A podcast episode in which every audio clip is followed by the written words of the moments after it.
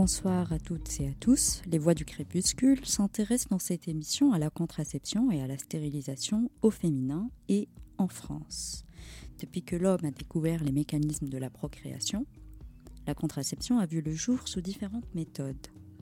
Ainsi, cette pratique est devenue ancrée dans les mœurs de beaucoup de sociétés et l'homme, qu'il soit homme ou femme, s'y est appliqué par divers moyens et techniques dans le but de jouir de sa sexualité sans risque de grossesse indésirable.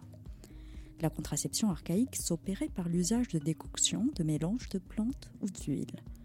Le coït interrompu ou l'abstention en période de fertilité peuvent également être envisagés comme méthode de contraception si l'on juge la finalité. De nos jours, la contraception féminine s'opère le plus souvent par l'usage d'une pilule, d'un anneau, d'un implant contraceptif ou d'un préservatif. Et la contraception masculine s'opère par l'usage d'un préservatif masculin ou d'un spermicide. Ce sont des méthodes de contraception éphémères ou réversibles. Cependant, l'autre méthode de contraception irréversible, et qui est le fait débat, est la stérilisation. Il s'agit de la suppression définitive, accidentelle ou intentionnée de la possibilité de procréer, provoquée notamment par l'excision des gonades, la ligature des trompes utérines ou des canaux déférents par l'usage d'agents chimiques ou physiques. On compte plusieurs types de stérilisation féminine, celles nécessitant une chirurgie, comme l'occlusion immédiate des trompes, et celles ne nécessitant pas de chirurgie consistant à une occlusion progressive des trompes. Certaines pratiques sont donc plus ou moins douloureuses. Aujourd'hui, 25% des femmes dans le monde qui ont entre 15 et 49 ans sont stérilisées. C'est donc la méthode contraceptive la plus utilisée au monde. Pour ne pas passer outre, la stérilisation pratiquée chez les urologues est aussi le fait des hommes.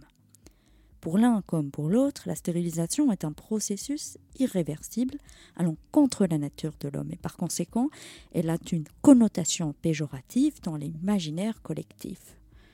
Elle est due aux a priori religieux et aux périodes de stérilisation forcée pratiquées sur les pauvres, sur les populations colonisées ou dans les camps de concentration nazis. Dans cette émission, nous aborderons la stérilisation choisie et le rapport qu'entretiennent la société, le corps soignant et surtout les femmes qui ont choisi de leur propre arbitre cette méthode.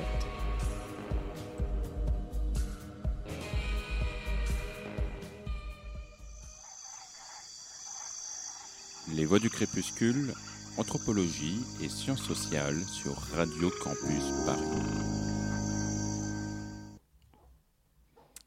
Lorraine Lévy, vous êtes journaliste spécialisée en santé, rédactrice en chef adjointe du site Allo Docteur et de le magazine de la santé, également autrice de Mes trompes, mon choix, stérilisation contraceptive de l'oppression à la libération, un livre à paraître le 17 février aux éditions Le Passage clandestin.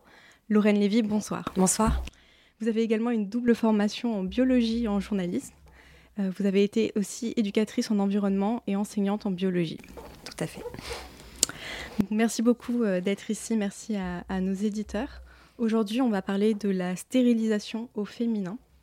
Euh, avant ça, on va d'abord dresser un peu un, portrait historique, un retour historique de la stérilisation. Donc nous avons vu un petit peu les différentes formes de stérilisation féminine et masculine. Comment sont apparues les premières lois concernant la stérilisation en France?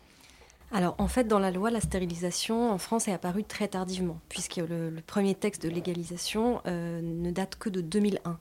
Auparavant, on avait des lois sur la contraception, euh, mais aucune mention de la stérilisation. Et si on, tire un petit peu, en fait, il faut revenir à la loi anticonceptionnelle de 1920 qui interdit la stérilisation parce qu'elle interdit toutes les méthodes anticonceptionnelles, dont la stérilisation euh, faisait partie. Et donc il s'agit, il me semble, de la loi de 1920, c'est ça, qui était une loi punitive euh, qui interdit euh, toute forme de, de contraception. Mhm. Quand vous dites anticonceptionnel, c'est aussi, euh, voilà, c'est ça, c'est toute forme de contraception et pas seulement la stérilisation. Hein. Non, c'est bien ça. Toutes les contraceptions et même les, les propagandes ou les publicités pro-contraceptives pardon, étaient formellement interdites. Avant cette loi de 1920, est-ce qu'il y avait d'autres lois qui interdisaient euh, les, formes de contraception en France? Non, pas, sur, euh, pas, pas dans des textes de loi, non. Et, la stérilisation, les techniques de stérilisation, elles apparaissent à la fin du 19e siècle? Alors c'est un, peu, euh, un peu rudimentaire à la fin du 19e siècle. Les, techniques qu'on utilise aujourd'hui euh, datent plus de la fin du 20e siècle, avec des techniques chirurgicales beaucoup moins invasives et beaucoup plus précises, euh, qui, qui ne perturbent pas ni le cycle hormonal chez la femme, ni les hormones chez l'homme. donc oui, c'est plus, plus récent. D'accord. Et donc aujourd'hui, quelles sont les lois qui protègent la stérilisation en France? Alors il y a une loi qui date de juillet 2001, qui est euh, la loi qui autorise la stérilisation pour toute personne majeure et consentante.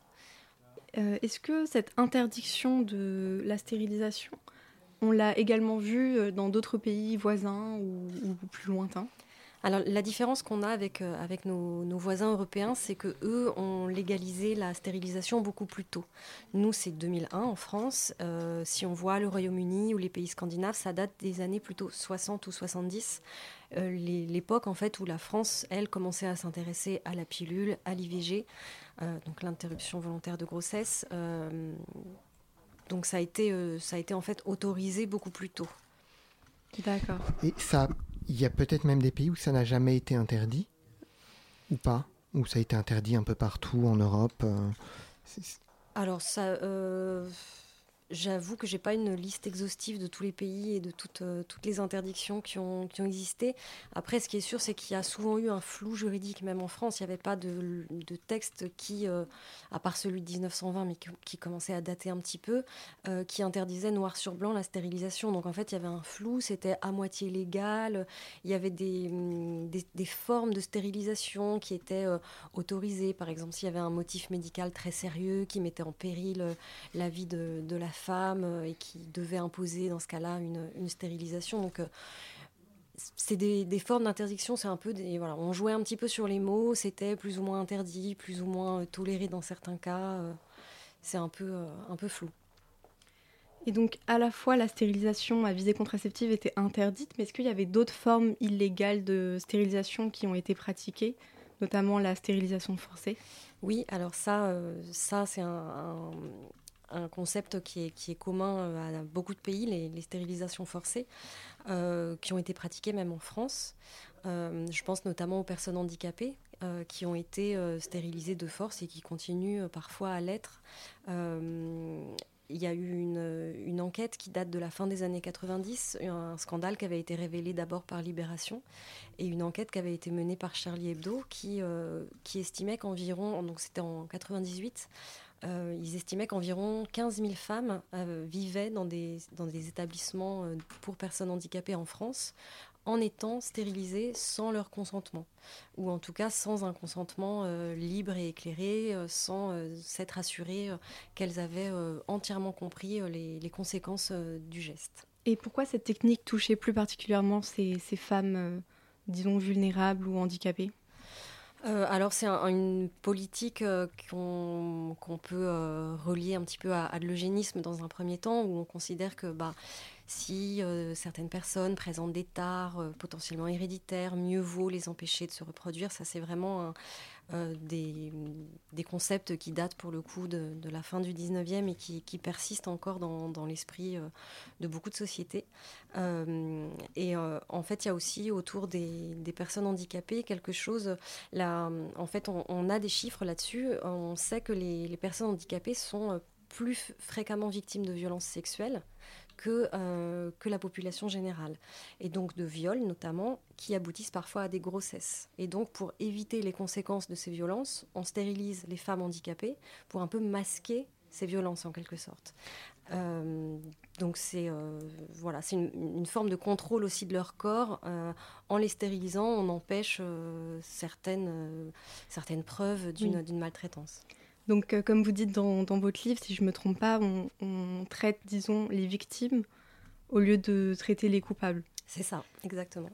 Est-ce que cette stérilisation forcée aussi, elle a eu lieu dans d'autres contextes, euh, avec d'autres populations vulnérables? Oui, en fait, dans les années 60, il y a eu un scandale qui a éclaté à La Réunion, qui était euh, assez paradoxal puisque c'était l'année, les années où euh, en métropole on interdisait strictement toute forme de, contraception, la pilule n'était toujours pas autorisée, l'IVG n'en parlons pas.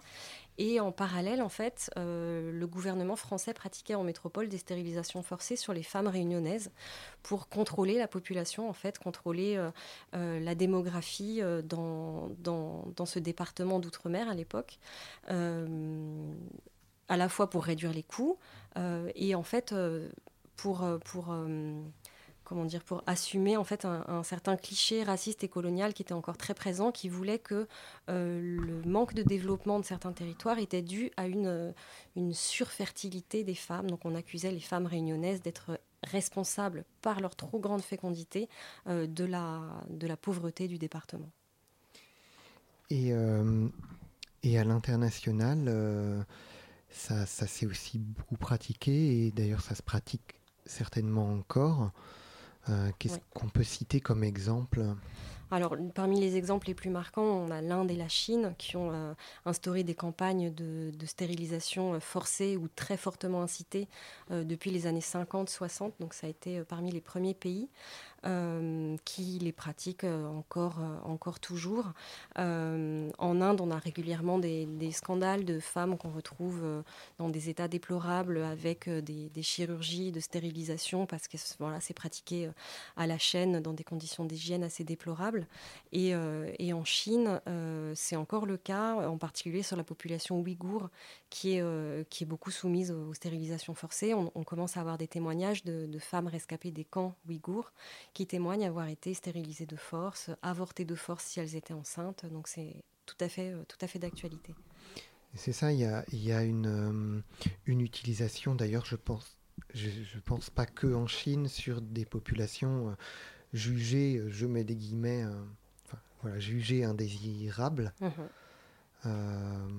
moi, j'ai entendu parler que ça se faisait aussi au Tibet. Euh, dans l'édito euh, écrit par Emmerich, d'ailleurs, j'en profite pour le, le citer. Euh, il parlait de l'Amérique du Nord. Je crois que ça s'est aussi pratiqué sur des populations roms en Europe. Mhm.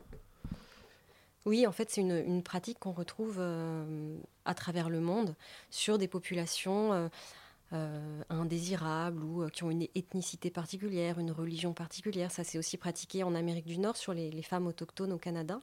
Euh, le scandale a, éclaté même il y a récemment.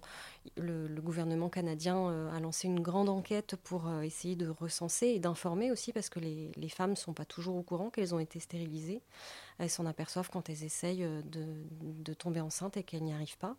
Euh, au Pérou également, les femmes, euh, les Amérindiennes des Andes ont été, ont été stérilisées de force sous, le, sous la présidence Fujimori. Il y a un procès qui se tient actuellement à, ce sujet. Dans les années 90, hein, je crois. Oui, tout à fait. Et comment, comment ça se passe pour qu'elles ne soient pas au courant? On fait ça Alors souvent, c'est à l'occasion d'un accouchement par césarienne. Donc la femme est endormie ou ne voit pas forcément ce qui se passe et euh, les chirurgiens, les, médecins, les gynécologues en profitent pour, euh, bah, en même temps euh, que la césarienne, donner voilà, un petit coup de ligature des trompes et refermer tout ça. Et comme ça, on est sûr que c'est la dernière grossesse. Donc sans, sans leur consentement Sans leur consentement. Et sans même les informer. Et sans même les informer. Et alors, J'avance un peu par rapport à votre livre. Dans, votre livre, euh, il est question de, donc, de stérilisation choisie et du fait que ça bloque particulièrement en France. C'est une technique qui, euh, bien qu'elle soit maintenant autorisée depuis 2001, euh, est peu utilisée. Est-ce que justement le passif de la stérilisation forcée euh, joue là-dedans. Est-ce que si euh, la stérilisation choisie est aussi peu utilisée en France, c'est parce que justement on a ce souvenir-là? Alors, à mon sens, oui, c'est une des raisons, parce que forcément, quand on parle de stérilisation, on a en, premières images qui nous viennent en tête bah, des, images assez négatives, en fait, des stérilisations forcées, des contraintes, des coercitions. On a plus difficilement cette image de libération qui est associée euh, à d'autres types de contraception, à d'autres types d'émancipation et de contrôle de son propre corps. Surtout qu'on l'a vu dans l'histoire, finalement, cette stérilisation forcée, elle n'a concerné que les femmes. Est-ce qu'il y a eu des cas de stérilisation forcée d'hommes également? Alors, il y en a eu, mais c'est vrai qu'ils sont plus rares. Mm. Euh, il y en a eu en Inde et en Chine, notamment. Euh, où les hommes étaient euh, très très fortement incités, donc on ne parle pas vraiment de stérilisation forcée, mais, mais c'est tout comme, à se faire stériliser au bout de un ou deux enfants. mais ça s'est rapidement inversé dans ces deux pays, c'est c'est très, sont très rapidement les femmes qui ont été les, les principales concernées. Donc, pardon Pascal. Euh, je voulais, moi, euh, revenir un peu du coup sur la, stérilisation choisie. Euh, la, la, loi donc, qui avait interdit la stérilisation en France date de 1920. Vous mentionnez aussi un rapport en 1953, euh, j'ai plus là sous les yeux l'organisme. Euh, C'était l'Académie de médecine. L'Académie de médecine, c'est ça, qui la condamnait.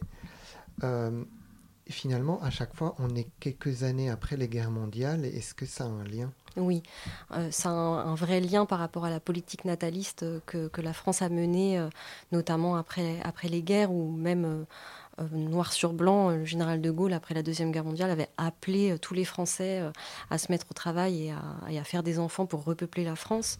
Donc clairement, c'était aussi une volonté de ne pas s'interdire des grossesses qui, qui bah, serviraient à, repeupler la France, à redonner la natalité florissante à notre pays. Sauf que ces lois et ces recommandations sont restées dans le temps alors qu'elles auraient pu être inversé au bout de, quelques années. Oui, oui. Une fois que, une fois que le, nombre satisfaisant avait été atteint, on aurait pu revenir sur les lois, mais ça a été euh, très long. Euh, on va passer euh, à une pause musicale. nous allons écouter Leslie Gore qui chante You Don't Own Me.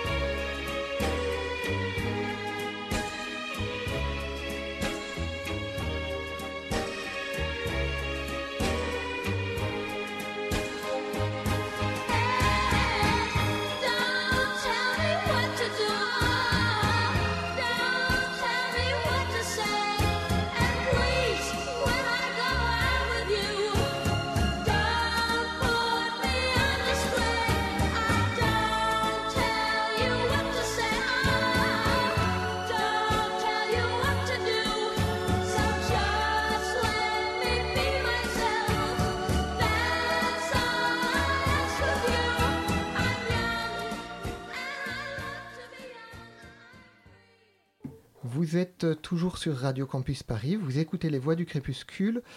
Nous sommes euh, aujourd'hui avec la journaliste Lorraine Lévy et nous parlons de stérilisation féminine choisie.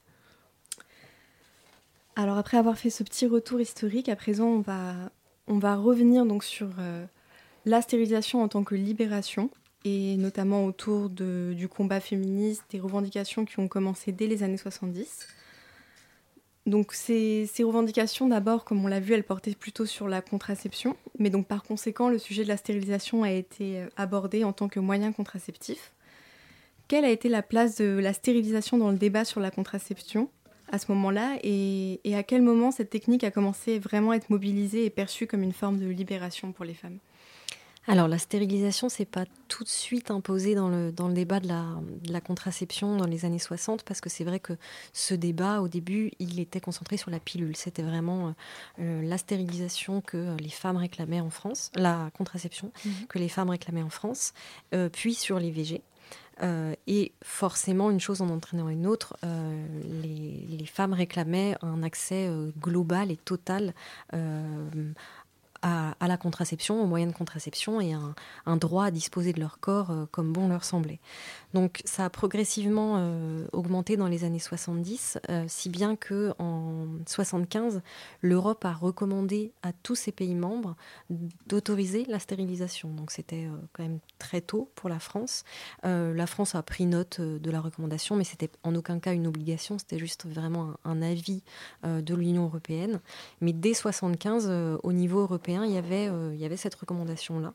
Et donc, euh, depuis les années 75, il y a eu des, des militantes et des militants qui ont euh, réclamé l'accès à la stérilisation, qui d'ailleurs a commencé à se, pratiquer de plus en plus dans une espèce de semi-légalité dans les années 70 et 80, où en fait on, pouvait, en connaissant un petit peu les bonnes personnes, comme l'IVG à l'époque, avant sa, avant sa légalisation, accéder à la stérilisation, mais de manière euh, bah, risqué euh, et, pour, euh, et pour la santé et pour les personnes qui la pratiquaient puisque c'était répréhensible. Car finalement, il s'agissait que d'une recommandation, mais ce n'était pas vraiment encadré ni, ni légal encore. Aucunement.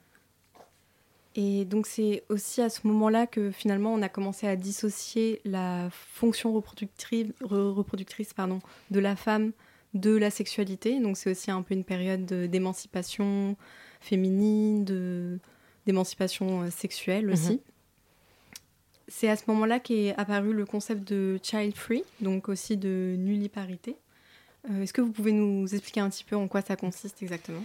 Oui, effectivement, c'est en fait à partir du moment où les femmes ont pu contrôler euh, le moment où elles avaient un enfant et si elles choisissaient ou pas d'avoir un enfant, forcément elles se sont émancipées de cette injonction à la maternité qui, a, qui était encore plus présente qu'aujourd'hui, j'ai envie de dire, euh, qui euh, forçait en quelque sorte, euh, par une espèce de pression sociétale et puis de normes sociétales aussi, toutes les femmes à devenir mères. Et avec l'accès à la contraception, à l'IVG, on est enfin sorti de, de, ce diktat et, et, on pouvait revendiquer de choisir de ne pas devenir mère, de choisir de devenir mère au moment où on le voulait et de choisir aussi son nombre de grossesses concernant le mouvement euh, Child Free, euh, en, français, euh, c'est vrai que le, mot est, assez, assez horrible, on dit les nullipares. donc, médicalement, ça veut dire les femmes qui n'ont jamais accouché. et donc, ce sont les, femmes et les hommes dans, le mouvement des, des Child Free, ce sont toutes les personnes qui revendiquent ne pas vouloir d'enfants. Et donc ça, ça passe effectivement par un contrôle de la, de la fertilité. Et ça peut passer par la stérilisation, puisque euh, ce sont des personnes qui sont sûres de leur choix et qui sont sûres qu'elles ne voudront jamais d'enfants. Donc une contraception irréversible se, prête bien euh, à, ces, euh, à ce, à ce désir-là. Et en lisant votre livre, j'ai remarqué que enfin, vous, vous mettez un moment l'accent sur le nombre de stérilisation qui se pratique, de stérilisation choisie en France. Mhm. Et finalement, on voit qu'il y a autant de euh, ligatures des trompes qui sont pratiquées que de vasectomies. Un nombre qui n'est pas très élevé, euh, mais euh, finalement c'est le même à peu près chez les hommes et chez les femmes. Et même il y a quelques années, il y avait plus de ligatures des trompes qui se pratiquaient. pourquoi finalement il y a spécifiquement un blocage au niveau de la stérilisation féminine est-ce qu'il y a vraiment une inégalité d'accès et quelque chose de genré dans le... Oui. Euh, alors, ce, nombre, effectivement, le, nombre égal entre les, hommes et les femmes est assez récent. Euh, en fait, les derniers chiffres de l'assurance maladie datent de 2021 et montrent qu'effectivement, en 2021, on a eu à peu près 23 000 vasectomies pour 21 000 ligatures. Bon, ça, c'est assez récent parce qu'en en 2010, par exemple, on comptait seulement 2 000 vasectomies pour 30 euh, à 35 000 euh, ligatures, enfin stérilisation féminine. Donc cette inversion, elle est assez récente. Après, ce qu'on n'a pas, c'est le chiffre de demande.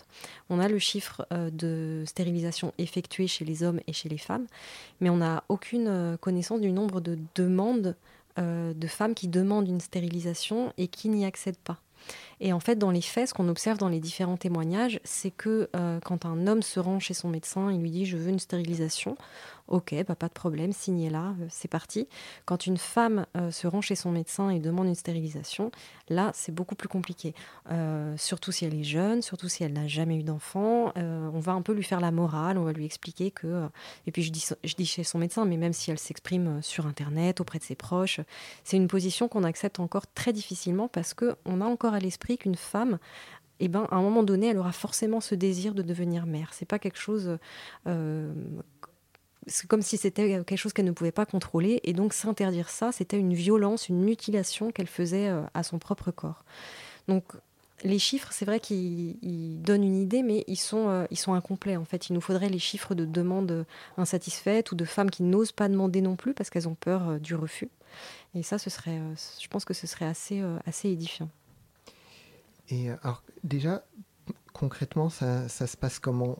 Quand on veut demander une stérilisation, on va voir son médecin et on se fait opérer tout de suite alors, c'est pas tout de suite. On a dans la loi un délai de 4 mois de réflexion obligatoire. C'est 4 mois minimum. Ça peut être plus euh, si on a besoin de plus. Et donc, concrètement, on se rend chez son médecin. Ça peut être son médecin traitant, son gynécologue, euh, n'importe quel médecin en qui, euh, en qui on a confiance et, et, avec qui on se sent à l'aise d'aborder ces questions-là, qui va en fait nous nous donner toutes les informations, donc les risques, les conséquences, s'assurer qu'on a bien compris ce que ça impliquait, qui nous remet un petit dossier d'information écrit, le livret de stérilisation euh, édité par le gouvernement. Euh, et là, on, signe ensemble un, document qui atteste euh, qu'on lance le délai de réflexion de 4 mois. pendant ces quatre mois, ben, on, réfléchit un petit peu, on, voilà, on attend, on attend quatre mois, et au bout de quatre mois, on retourne chez son médecin pour dire bon bah cette fois c'est sûr, je voilà, j'ai réfléchi, euh, je suis je suis toujours d'accord avec cette décision. Et à partir de ce moment-là, on peut lancer les démarches, euh, rencontrer euh, un chirurgien, un anesthésiste pour prendre une date pour l'intervention. Et donc, quand vous dites qu'il y a des inégalités d'accès finalement à la, à la stérilisation, à, à, partir de quand ces freins s'imposent? Est-ce que ça va être dès le premier rendez-vous ou à l'issue des quatre mois? C'est tout le temps, en fait. C'est euh, avant le premier rendez-vous, pendant le premier rendez-vous, au bout du douzième rendez-vous et du douzième refus. Et puis même au-delà des quatre mois, même si le médecin, mais si on a réussi à trouver un médecin qui nous a dit OK, avec qui on a signé un document, euh, avec qui on a signé un deuxième document au bout des quatre mois, l'anesthésiste peut, euh, il y, a beaucoup de témoignages là-dessus, où l'anesthésiste, en fait, refuse même le jour J de pratiquer l'intervention, parce qu'il y a encore cette peur un peu d'avoir le conseil de l'ordre des médecins qui, qui râle derrière d'avoir un procès, euh, d'avoir... Euh, en fait, il y a toujours ces, peurs, alors que bah, c'est dans la loi depuis bientôt 22 ans maintenant, mais c'est toujours, euh, c'est toujours fragile. Et, et, en fait, il y a des freins à tous les niveaux. Et donc, c'est un droit du médecin de, s'opposer alors le médecin, comme pour l'IVG, pour la stérilisation, le médecin euh, peut, euh, peut faire appel à sa clause de conscience. c'est-à-dire qu'il peut dire moi je refuse de pratiquer cette intervention parce que c'est contraire à mes principes, c'est contraire à mon éthique. Ça, il a tout à fait le droit, mais dans ce cas-là, il a le devoir d'orienter son ou sa patiente vers un autre, euh, un confrère ou une consoeur qui pratique l'intervention. Et cette, cette information, il doit lui donner au premier rendez-vous voilà, je ne pratique pas, voilà vers qui vous tournez. Mais en aucun cas euh, euh, transformer cette clause de conscience en jugement, en moralisation. Bien sûr. Voilà. dans les faits, ça se passe pas forcément comme ça. C'est-à-dire que vous parliez de, de 12 possibilités des fois d'avoir 12 refus.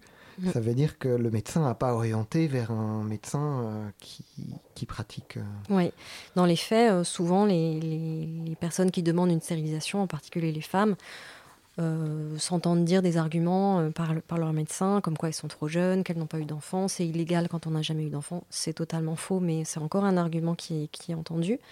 Euh, et donc, revenez quand, quand, vous aurez 10 ans de plus ou deux enfants. et donc, les femmes bah, se tournent vers d'autres médecins, un peu au hasard, un peu par bouche à oreille des fois. Et voilà, le parcours peut prendre des années, peut prendre des dizaines de rendez-vous parce que on tombe jamais sur le bon médecin. Ça prend du temps. Enfin, c'est vraiment parcours de la combattante. Il peut vraiment y avoir une errance médicale euh, dans ce choix-là. Et pourtant, je trouve que c'est étonnant car euh, finalement, le, la notion de consentement a été inscrite dans la loi Kouchner un an après la légalisation de la stérilisation. Donc on pourrait penser que qu'elles sont, qu'elles sont intimement liées, ces deux notions. Euh, mais les, les docteurs, les médecins ne sont pas contraints de, de l'appliquer. je voulais oui, revenir sur quelque chose. Donc, vous dites que donc il euh, y en a qui attestent comme quoi il faut avoir, il est obligatoire d'avoir eu des enfants. Est-ce que c'est parce que ça a été le cas aussi euh, avant dans les premières lois que finalement les femmes avaient le droit, mais sous certaines contraintes, sous, certaines conditions, le fait d'avoir euh, déjà au moins trois enfants ou peut-être d'avoir une maladie à risque? En fait, ça n'a jamais été, pardon, ça jamais été inscrit noir sur blanc dans n'importe quelle loi. C'est un peu plutôt une espèce de, garde-fou que se sont imposés les médecins avec euh, des, chiffres un peu arbitraires, hein, un peu qui, qui dépendent de, chacun. Certains vont dire 35 ans, d'autres vont dire 40 ans, d'autres vont dire 45 ans, certains vont dire deux enfants, d'autres trois. Enfin, c'est un peu, euh, un peu euh, aléatoire, mais il n'y a, a aucune base en fait. C'est plutôt dans leur enseignement où euh, eux avaient, avaient dans l'esprit de conserver cette, cette méthode de contraception pour les femmes plus âgées et les femmes qui avaient déjà eu des enfants. Et dans les chiffres, on le voit bien, la, la, la tranche d'âge des, des femmes stérilisées en France, c'est principalement des femmes de plus de 35-40 ans. Oui, effectivement, on voit aussi que dans les chiffres, donc les jeunes filles ont plus euh, recours euh, à la pilule. Et en, revenant sur ce sujet-là, bon, je fais un petit euh, retour sur, sur nos, échanges, mais c'est intéressant de voir comme quoi finalement les, les, premiers, les premières revendications, les premiers débats autour de la contraception donc, étaient plus basés sur, sur la pilule, comme nous l'avons vu, et que donc euh, le slogan qui était répété c'était euh, quand je veux, si je veux. Mais finalement, ce qui prônait le plus, c'était le quand, mhm. parce que la pilule, ça permet d'avoir ce contrôle sur la temporalité de quand je veux avoir un enfant, ou voilà, je, à tout moment, je peux arrêter la pilule et éventuellement avoir une grossesse. Mais finalement, c'est vrai que la stérilisation, en, en, ça, elle se démarque complètement parce que, donc déjà, c'est une méthode qui est définitive, donc qui est radicale, et puis elle, euh, elle détermine le si je veux. Mhm. Et donc peut-être que ça, c'est apparu, disons, plus tardivement, et dans l'imaginaire collectif, c'est ça qui choque, j'imagine, c'est le fait de, de même plus euh, se donner la possibilité, éventuellement, plus tard, d'avoir euh, des enfants. C'est ça, c'est vraiment se fermer une porte. Le, slogan, plus pour la, stérilisation, ce serait vraiment pas d'enfant si je ne veux pas. Si on veut un peu s'inspirer du, slogan un enfant si je veux, quand je veux. Et c'est vraiment cette histoire de définitif, de se fermer une porte euh, définitivement. Alors, que, si, on, si on fait le parallèle avec, euh, avec la grossesse, ce qui est un peu, un peu bizarre, c'est qu'une femme qui veut une stérilisation, on va lui dire dans 99% des cas, tu vas le regretter, c'est une décision qui est définitive. Une femme qui tombe enceinte, qui annonce sa grossesse, on lui dit jamais, tu vas le regretter, tu sais que c'est définitif d'avoir un enfant. Alors que les, deux, en fait, sont des choix de vie qui sont bah, aussi justes l'un que l'autre, c'est juste des choix de vie qui sont personnels et intimes. Donc le, jugement sur ce choix de vie est euh, assez malvenu. Il y a une question de, considération de la femme là-dedans.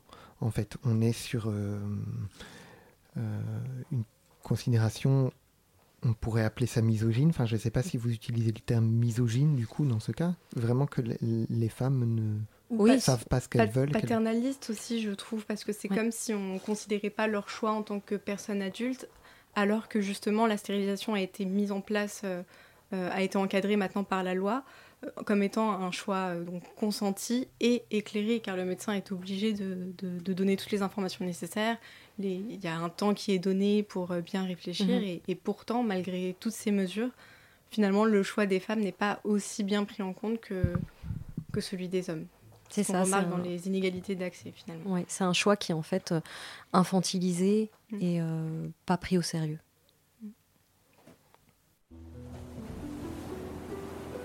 Les Voix du crépuscule, anthropologie et sciences sociales sur Radio Campus Paris.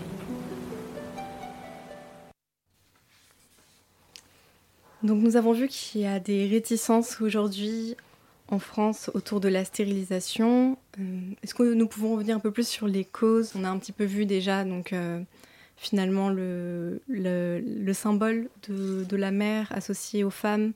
Donc dans le corps médical, le fait qu'il peut y avoir des, réticences, une errance médicale, des freins euh, venant de, des gynécologues ou des médecins généralistes qui, sont les premiers interlocuteurs de ces femmes. Est-ce qu'il y aurait d'autres facteurs pouvant expliquer ces réticences, par exemple des facteurs euh, sociétaux, des facteurs euh, religieux? Alors effectivement, on en a parlé un petit peu tout à l'heure au niveau de la, politique nataliste. voilà ça qui est très très présent en France. Euh, au niveau religieux aussi, puisque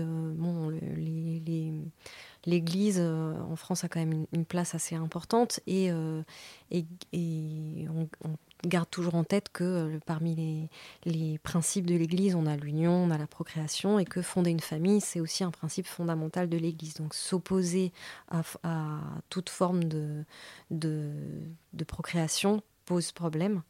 et puis au, niveau sociétal aussi, on, voilà, avec ces, ces, politique nataliste, c'est cette culture euh, chrétienne. On a forcément une société qui s'est basée sur un, concept de euh, normes familiales euh, où il est normal, passer un certain âge, d'avoir envie de faire un enfant, de faire un enfant et de, ne pas mettre de frein à cette possibilité.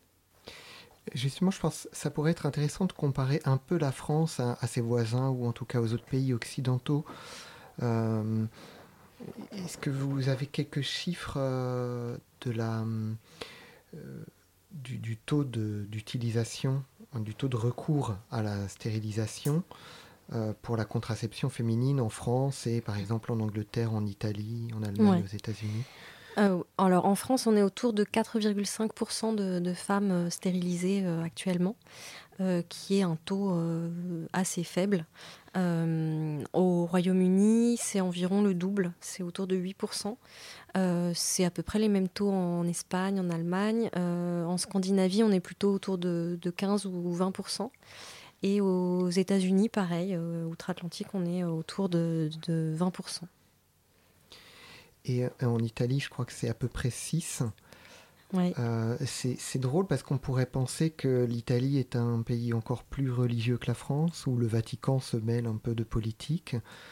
Euh, on ne se rend peut-être pas compte du poids de la religion en France Alors peut-être, euh, peut-être que c'est une histoire de, poids de religion, peut-être que c'est aussi d'autres facteurs qui rentrent en jeu. Encore une fois, la politique nataliste, la France fait vraiment figure d'exception là-dessus. Donc je pense que c'est un, des freins euh, très importants euh, dans, notre pays qui est peut-être pas aussi, euh, aussi puissant dans, dans, les autres pays voisins, notamment en Italie.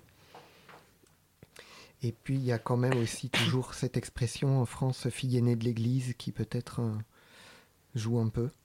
Oui, aussi, ça peut, ça peut, ça peut expliquer. On a aussi entendu de plus en plus sous Paye ton utérus Oui, c'est ça. Sous l'hashtag Paye ton utérus, donc euh, des nombreuses, euh, nombreuses violences gynécologiques ont été dénoncées. Est-ce que euh, celles-ci, elles participent également à ces freins autour de la stérilisation? Alors en fait, je pense que le, les, les freins à la stérilisation s'inscrivent eux-mêmes dans les violences gynécologiques. Parce que quand on parle de violences gynécologiques, c'est pas uniquement des violences physiques, c'est aussi euh, des refus, euh, des, humiliations, euh, des jugements, et donc bah, des refus répétés d'accéder à une stérilisation. C'est en quelque sorte une violence médicale, une violence gynécologique. Donc les deux sont forcément intimement liés. Est-ce que vous pouvez nous parler un petit peu plus de cet hashtag, de ce mouvement? Alors c'est un hashtag qui est apparu sur, euh, sur Twitter en 2014 et euh, qui est parti d'un témoignage euh, voilà, d'une femme qui était allée à un rendez-vous gynécologique et en fait qui a entraîné une, vague énorme de, témoignages où des, des, millions de personnes se sont exprimées à leur tour pour bah, raconter leur expérience plus ou moins traumatisante chez un gynécologue ou lors d'un accouchement ou lors d'un suivi médical lambda. Ça allait du, voilà, du jugement, de, l'acte médical non consenti. Enfin, C'était extrêmement varié et il y a eu comme ça une espèce de prise de conscience générale où toutes les, personnes qui avaient vécu ces choses-là se sont dit Ah, bah, je ne suis pas seule, c'est vraiment un, un, phénomène de grande ampleur et même qu'il y a eu un, un retentissement dans le milieu médical où il y a eu une, prise de conscience également de ce côté-là, où en fait, ils n'avaient pas forcément entendu, euh, entendu les, tout, tout, ce phénomène de, de cette oreille-là. Et pour en revenir donc sur, euh, sur la position que peuvent adopter également les, les, médecins, les gynécologues face à des demandes de, de stérilisation féminine, on voit que l'argument de la réversibilité est beaucoup, euh, on en a un peu parlé déjà, mais qu'il est beaucoup abordé. Est-ce que c'est vrai que, que que finalement la vasectomie est plus, facilement réversible que, celle des femmes et qu'est-ce que ça implique? Alors, c'est pas forcément plus réversible. Dans les deux cas, c'est vraiment de la microchirurgie sur des tout petits canaux, donc euh, il vaut mieux pas compter dessus parce que le, taux de réussite est vraiment très faible. Euh, la différence, en fait, euh, c'est que les hommes ont été depuis des décennies autorisés à congeler leurs spermatozoïdes, contrairement aux femmes. Les femmes n'y ont accès hors raison médicale seulement depuis 2021, depuis la dernière loi de bioéthique. La congélation des ovocytes. Hein, oui, pour, les pour les femmes, tout à fait.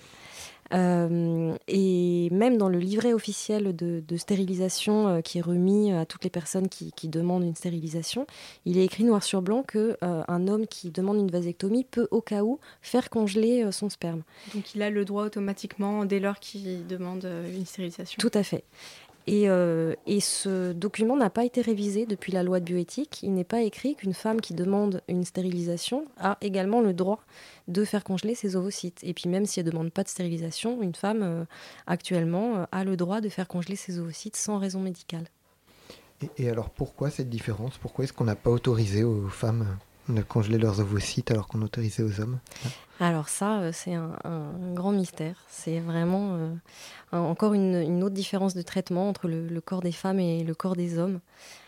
c'est ouais, alors faut savoir quand même que c'est vrai que congeler ses spermatozoïdes, c'est plus facile euh, médicalement parlant, parce que congeler ses ovocytes, ça implique un, processus au préalable de euh, stimulation ovarienne avec euh, des injections. C'est plus compliqué que congeler du sperme, mais bon, c'est pas, pas la seule raison.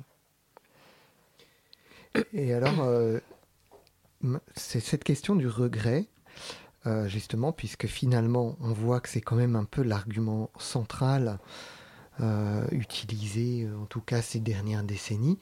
Euh, vous allez le regretter, c'est un choix définitif. Est-ce que finalement, c'est juste un argument ou est-ce qu'on observe des regrets?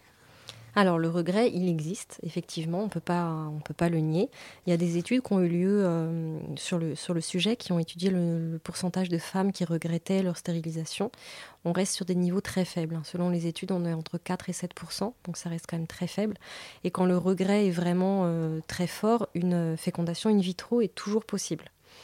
Et là, dans les faits, on voit que euh, bon, on est euh, autour de 1 ou 2 de, de, fécondation in vitro après une stérilisation. Donc ça reste aussi extrêmement faible. Donc en fait, ça existe, mais c'est trop faible pour que ce soit un argument aussi fort actuellement. Et alors, vous, euh, donc, en tant que journaliste, pour mener cette enquête, vous avez, vous avez je suppose, interrogé des femmes qui voulaient avoir recours à la stérilisation. Euh, qu'est-ce qu'elle vous disait Elle vous disait, euh, moi c'est sûr, je le sais euh, déjà. Oui, en fait, il y a une, toute une série d'arguments qui sont vraiment propres, propres à chacune. Il y a des, des femmes qui, qui sont en fait toutes sûres de leur choix pour des raisons différentes, mais qui sont sûres de ne pas ou ne plus vouloir d'enfants et vouloir de cette stérilisation parce qu'elles veulent une contraception euh, la plus sûre possible, la plus définitive possible, parce que ce qu'elles ce qu'elles savent toutes, c'est qu'elles ne veulent pas de grossesse. Et, donc vraiment, quand une femme demande une stérilisation, euh, c'est pas qu'elle hésite. Quoi. Exactement. C'est vraiment qu'elle est sûre de son choix. Et puis, bon, on a toujours ce délai de 4 mois si jamais on, on le demande parce que sur un un, coup de tête, j'allais dire, c'est pas, c'est pas un, très bon terme, mais on se dit allez, je me lance, et puis bah, on a toujours quatre mois pour réfléchir. En fait, c'est voilà, c'est pas une décision, une décision qu'on prend à la minute et hop, on, repart stérilisé d'un rendez-vous lambda. Et des cas de pression familiale, vous en avez vu?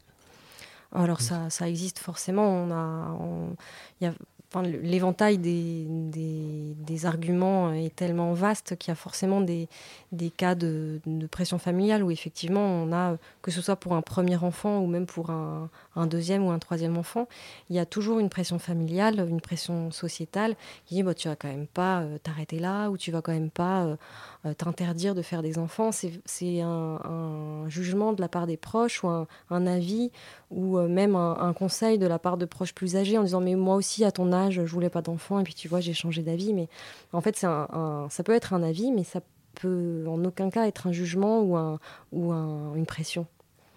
Mais euh, des, pressions familiales dans l'autre sens qui pousseraient des, euh, des jeunes femmes ou pas jeunes d'ailleurs, ah.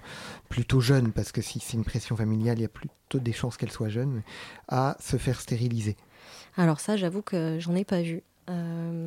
Euh, la seule chose à laquelle ça me fait penser, c'est euh, dans le cas de personnes handicapées, où là, il peut y avoir une pression de la part des parents qui demandent au corps médical de réaliser une stérilisation euh, chez, leur, chez leur enfant handicapé pour être sûr que, que cet enfant ne, ne, se, ne fasse pas d'enfant, lui, à son tour. Donc, c'est des cas où une, jeune femme arriverait et demanderait une stérilisation, mais en fait, en réalité, c'est ses parents qui la veulent pour elle. C'est pas vraiment un cas qu'on observe. Alors ça existe peut-être, hein, j'avoue que j'ai pas étudié l'intégralité des, demandes, mais euh, à ma connaissance, moi j'en ai, jamais entendu. Mais...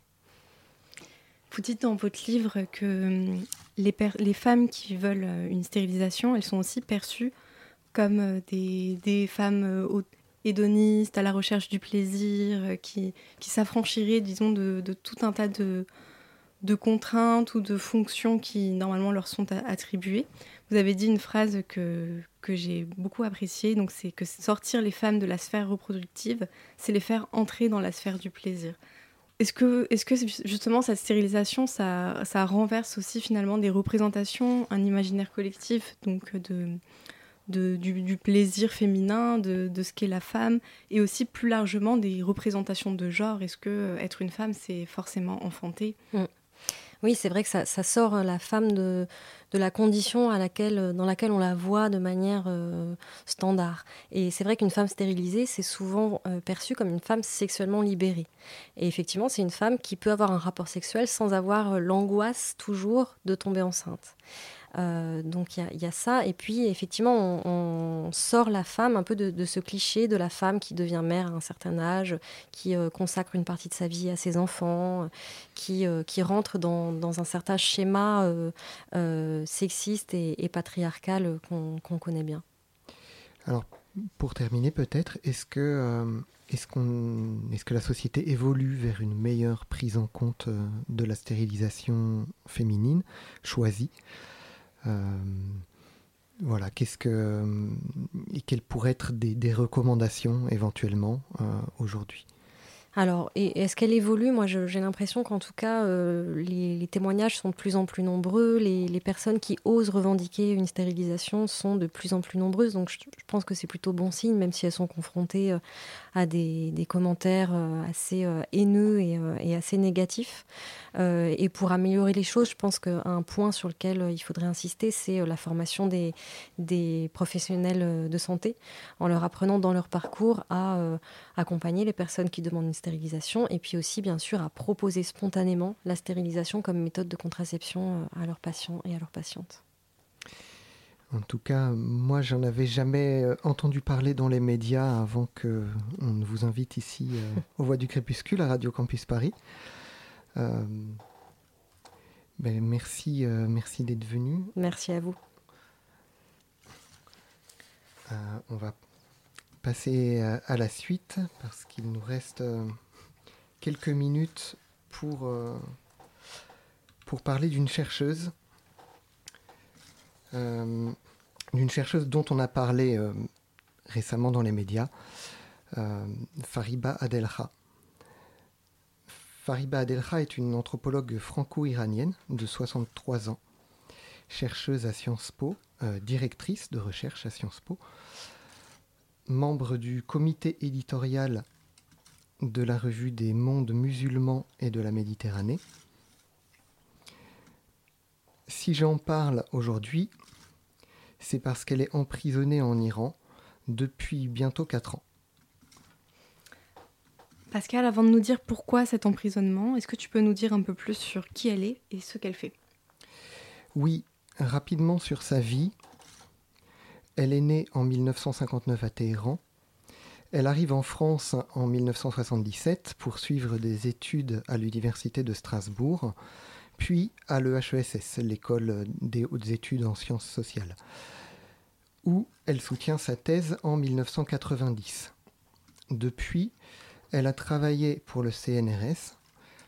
Elle est aujourd'hui rattachée au Centre de recherche international, le CERI, CERI, à Sciences Po. Et sur quoi portent ces thèmes de recherche? En quelques mots, certainement maladroits, l'Iran post-révolution islamique, l'Afghanistan, les femmes musulmanes et la modernité. Pour détailler un peu plus, le titre de sa thèse, c'était une, une, une approche anthropologique de l'Iran post-révolutionnaire le cas des femmes islamiques. Depuis, elle a écrit ou coécrit plusieurs ouvrages comme La révolution islamique sous le voile en 1991, Iran vers un espace public confessionnel en 1996, Être moderne en Iran en 2006 ou en 2016, Les paradoxes de l'Iran idées reçues sur la République islamique. On peut supposer que ces recherches peuvent gêner le pouvoir des ayatollahs en Iran ah, Oui, indéniablement. Euh, pour comprendre les raisons de son arrestation, je vous lis quelques phrases euh, d'un texte écrit par son collègue Jean-François Le Guil-Bayard au nom du comité de soutien à Fariba Adelha euh, phrases dans lesquelles euh, j'ai fait quelques coupes. C'est en tant que chercheuse et sur la seule base de ses travaux anthropologiques qu'elle a été arrêtée à l'aéroport de Téhéran le 5 juin 2019. Fariba Adelha est toujours en prison sous le coup d'une peine de 5 ans de privation de liberté à l'issue d'une parodie de procès sans le moindre respect des procédures judiciaires en vigueur en Iran et des dispositions de la Constitution de la République islamique d'Iran, mise au secret du 5 juin à la fin du mois de décembre 2019, Fariba Adelha a été rudement interrogée par des enquêteurs du corps des gardiens de la Révolution sur ses seules activités professionnelles, assimilées à de l'espionnage, à des opérations de désinformation et de déstabilisation des institutions et à des atteintes à la sécurité nationale. Dans la mesure où Fariba Adelha n'a jamais eu d'autres activités qu'universitaires, nous considérons qu'elle est une prisonnière scientifique, inquiétée pour des raisons politiques auxquelles elle est complètement étrangère. Euh, voilà, pour terminer, je, remercie euh, Jean-François Le Guil-Bayard de m'avoir euh, envoyé ce texte dont j'ai pris quelques extraits. Fariba Adelha avait elle-même lancé une pétition pour sauver la recherche en Iran demander la libération de Fariba Adelra, c'est aussi euh, demander l'indépendance de la recherche. Et donc les voix du crépuscule se joignent au soutien à Fariba Adelra et aux appels à sa libération. Merci beaucoup Pascal pour cette chronique et merci Lorraine Lévy d'avoir été présente ce soir. Merci. Je crois que Carlos a une annonce à faire. Oui, oui, merci Pascal. Euh, je voulais juste annoncer que les chants du crépuscule, du coup, le petit bébé des voix du crépuscule, euh, une émission dédiée aux musiques non universelles. Donc, on analyse des musiques des différentes parties du monde, des différentes sphères sociales. Euh, elle sera de retour le 27 février pour nous faire écouter et déguster les, les mystères de l'improvisation libre. Et le 14 février, pour ceux qui veulent, la Compagnie des Rêves Lucides va organiser une audition, donc c'est mardi prochain, une audition pour notre ensemble vocal de chant polyphonique portugais, Cantalentejan. Vous êtes tous les bienvenus et nous, on sera de retour le 9 mars ici au Voix du Crépuscule, exactement dans un mois. Donc euh, au plaisir de vous revoir.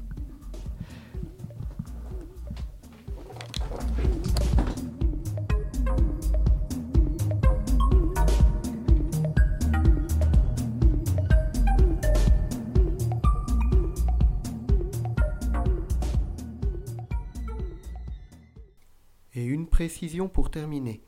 Fariba Adelha est sortie de prison le 11 février, soit deux jours après cette émission, ce dont nous nous réjouissons. Cependant, le communiqué émis par son comité de soutien le 13 février précisait qu'elle n'avait pas encore recouvré l'ensemble de ses droits et qu'on attendait pour savoir si elle avait la liberté de circuler et de reprendre ses recherches. Si vous souhaitez plus d'informations sur ce sujet, rendez-vous sur le site de son comité de soutien www.afsp.info www.afsp.info